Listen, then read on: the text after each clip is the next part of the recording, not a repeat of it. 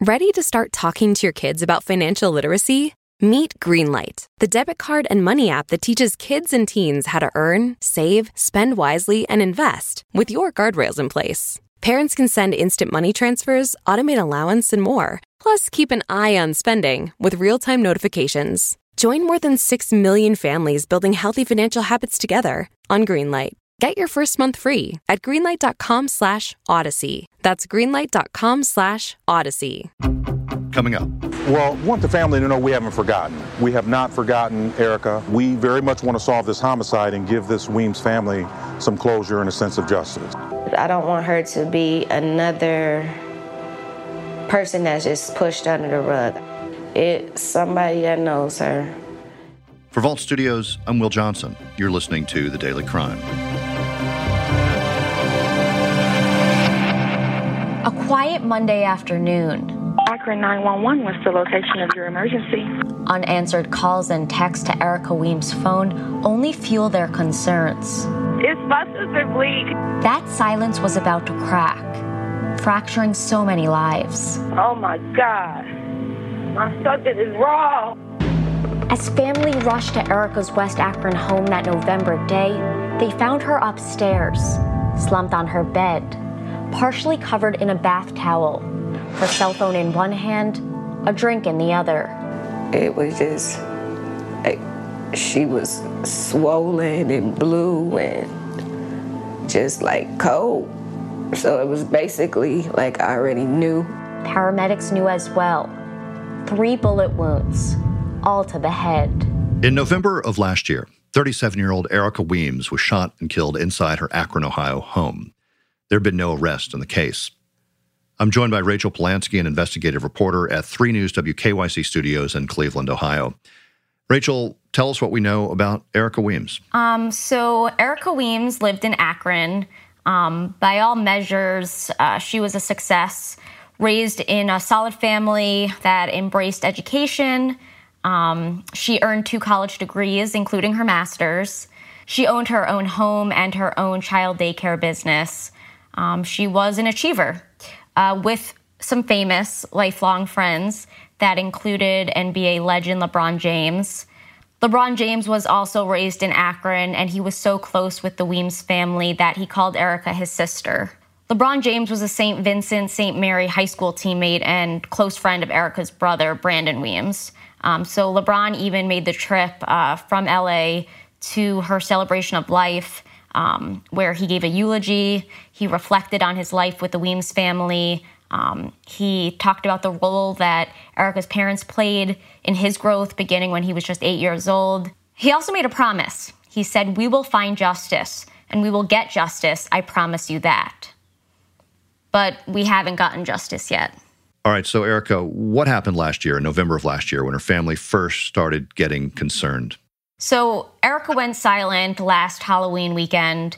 Um, her family tried to call her. Calls went directly to voicemails. She wasn't responding to text messages. Um, and, and that's when her older sister, Charmaine, started getting a little worried. So she uh, went along with her husband to make sure that Erica was all right.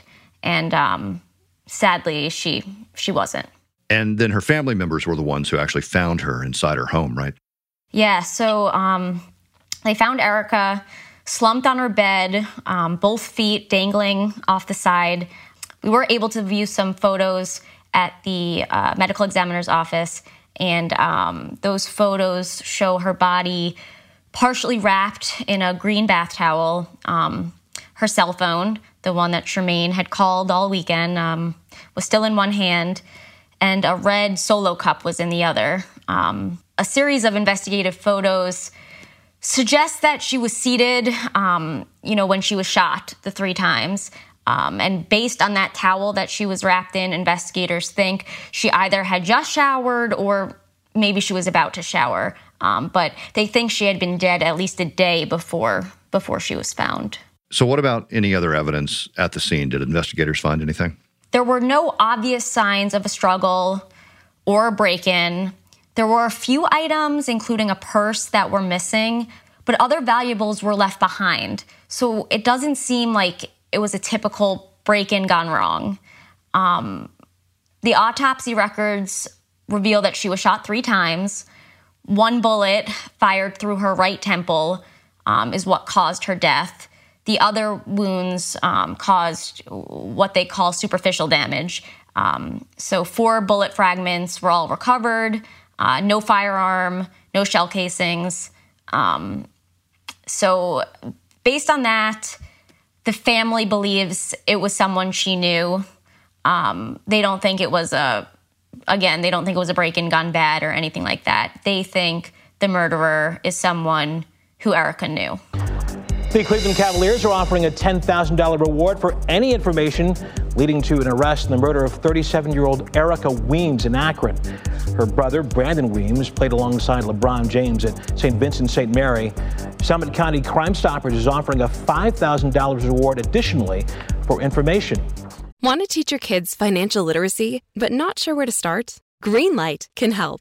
With Greenlight, parents can keep an eye on kids' spending and saving, while kids and teens use a card of their own to build money confidence. As a parent, you can send instant money transfers, set up chores, automate allowance, and more. It's a convenient way to run your household, customized to your family's needs, and the easy way to raise financially smart kids. Get started with Greenlight today and get your first month free at greenlight.com slash odyssey. All right, but since November, not a lot of new information has come out of this investigation, right? It seems to the family that the case has stalled, um, and police confirm that they have no suspects and no solid leads at this point. Um, again, there are some strange things that happened that night.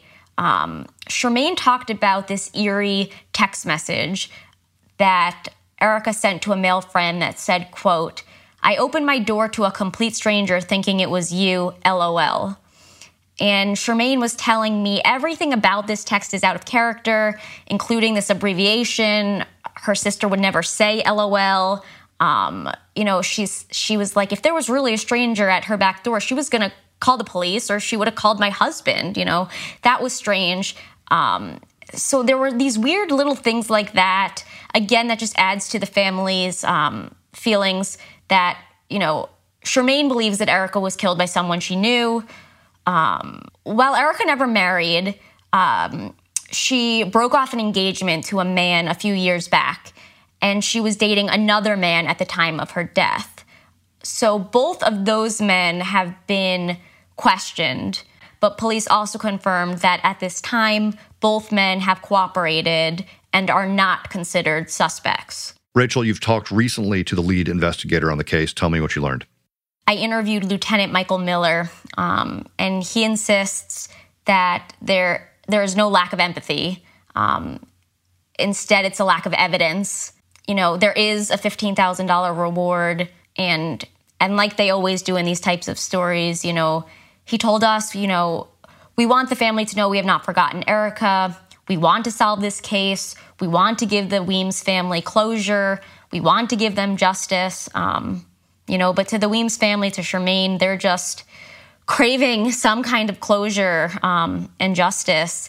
Um, you know, and and rightfully so, they're they're losing little faith. And a sad footnote here: Erica's father passed away earlier this year, right? Erica's father, who really struggled with her death, actually passed away pretty recently, never knowing what happened, and he was only sixty-one years old. Rachel, I want to ask you one more question. You've looked at the autopsy report and noticed some rather poignant details about this case, having to do with Erica specifically. Can you talk about that? Tattoos on each side of Erica's chest read "Here Today" and "Gone Tomorrow," which was a tribute to her mother, Brenda, who had died of cancer.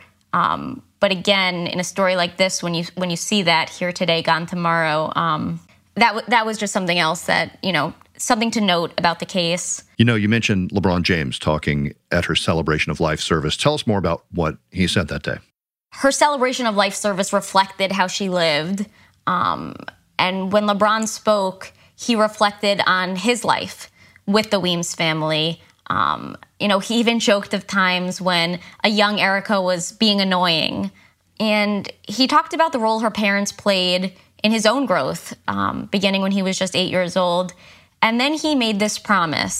He said, "Everyone understands the angel we lost here on earth, but no, she is in a bigger place. We will find justice, and we will get justice. I promise you that. All right. Thanks to Rachel Polansky at three news W K Y C Studios in Cleveland. Thank you. Thanks for listening to The Daily Crime. We're here every weekday with new episodes Monday through Friday. We also have a weekly show covering cases around the country, True Crime Chronicles. Check it out today wherever you listen to podcasts. That's True Crime Chronicles. For Vault Studios, I'm Will Johnson.